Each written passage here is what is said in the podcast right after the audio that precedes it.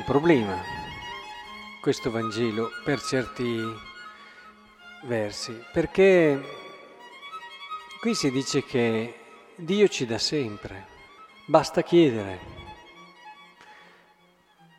Ma l'esperienza ci mostra un'altra storia, un'altra storia dove tante volte noi chiediamo, in quante occasioni ho avuto persone che con il cuore in mano eh, mi dicevano che avevano pregato, pregato per il loro coniuge malato e poi dopo, nonostante questo, questo coniuge se n'è andato oppure altre situazioni per un figlio o altre richieste che noi facciamo.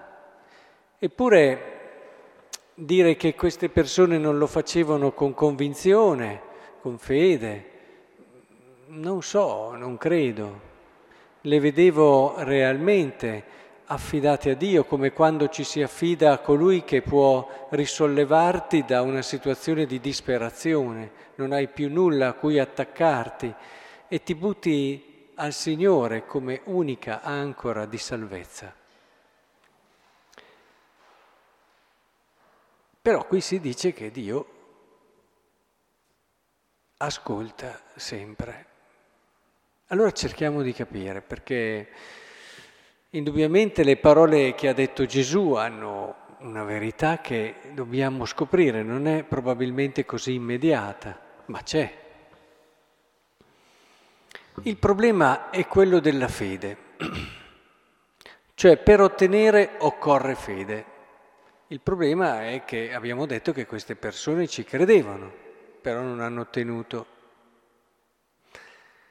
È che la fede che viene richiesta è una fede ancora più decisiva, che è la fede che sta di, dietro agli atti di fede ordinari, la fiducia che ci viene da tutta la storia della salvezza che Dio ama l'uomo. Cioè per pregare occorre avere questa fede. Dio non mi abbandonerà mai.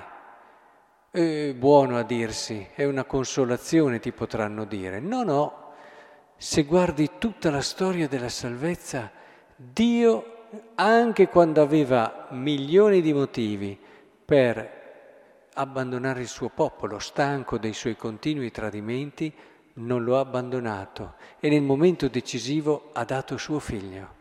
Tutte le volte che noi guardiamo a Cristo, ecco che si ravviva in noi questo nucleo della fede, perché lui è la risposta di Dio al tradimento dell'uomo.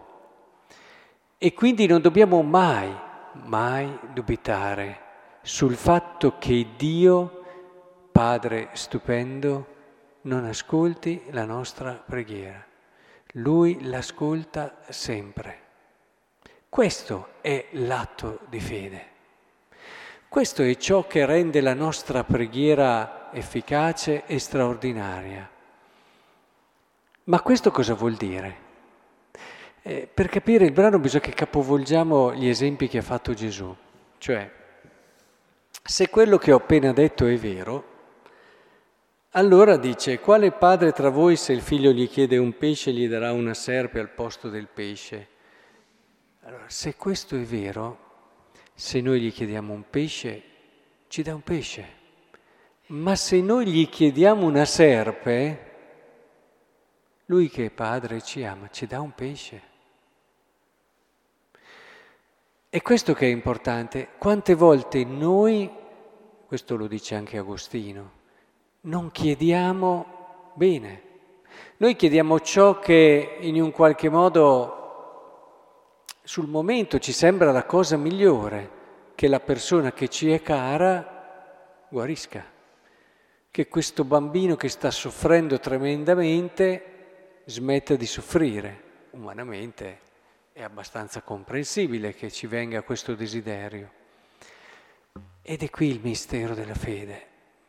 Noi dobbiamo essere certi che questa nostra invocazione arriva a Dio e Lui sicuramente dispone la cosa migliore. Sicuramente Dio, Dio sa quello che fa.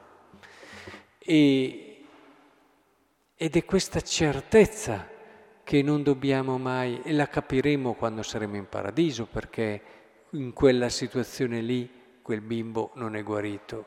Lo capiremo quando saremo in paradiso, perché mia moglie o mio marito mi ha lasciato con questa malattia che andavamo così d'accordo e stavamo così bene.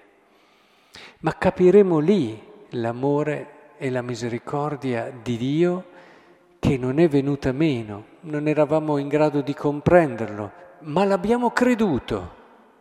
È lì, perché la fede eh, va oltre quello che tu puoi comprendere.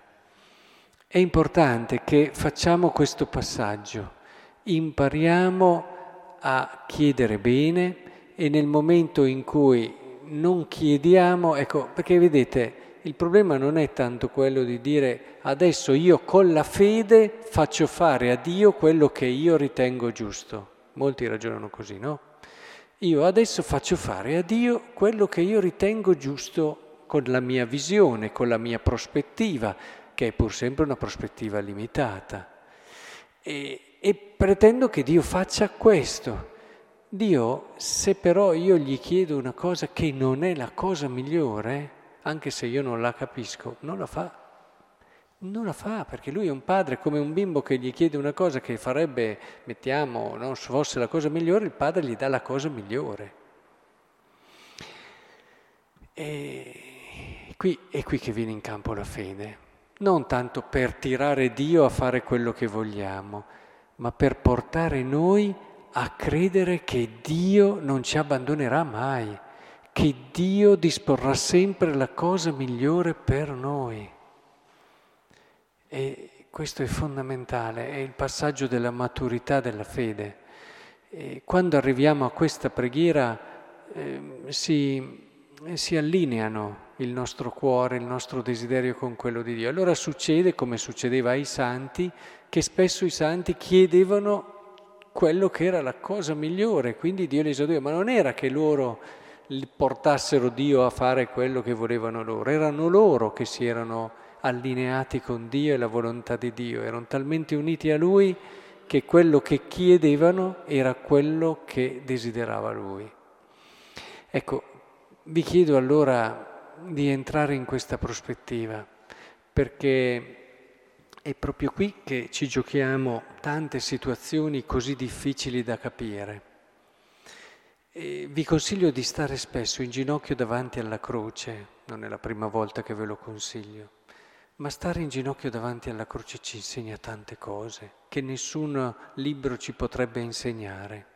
State lì e riflettete anche su questa verità, riflettete sul fatto che Cristo eh, in quel momento in cui tutto diceva Dio ti ha abbandonato, ha continuato, nonostante l'abbia detto che ha fatto fatica, eh, ha continuato ad avere fiducia. No, Dio mi vuol troppo bene, Dio è mio padre e con quell'ostinazione tipica dei grandi uomini di fede ha continuato a credere questo.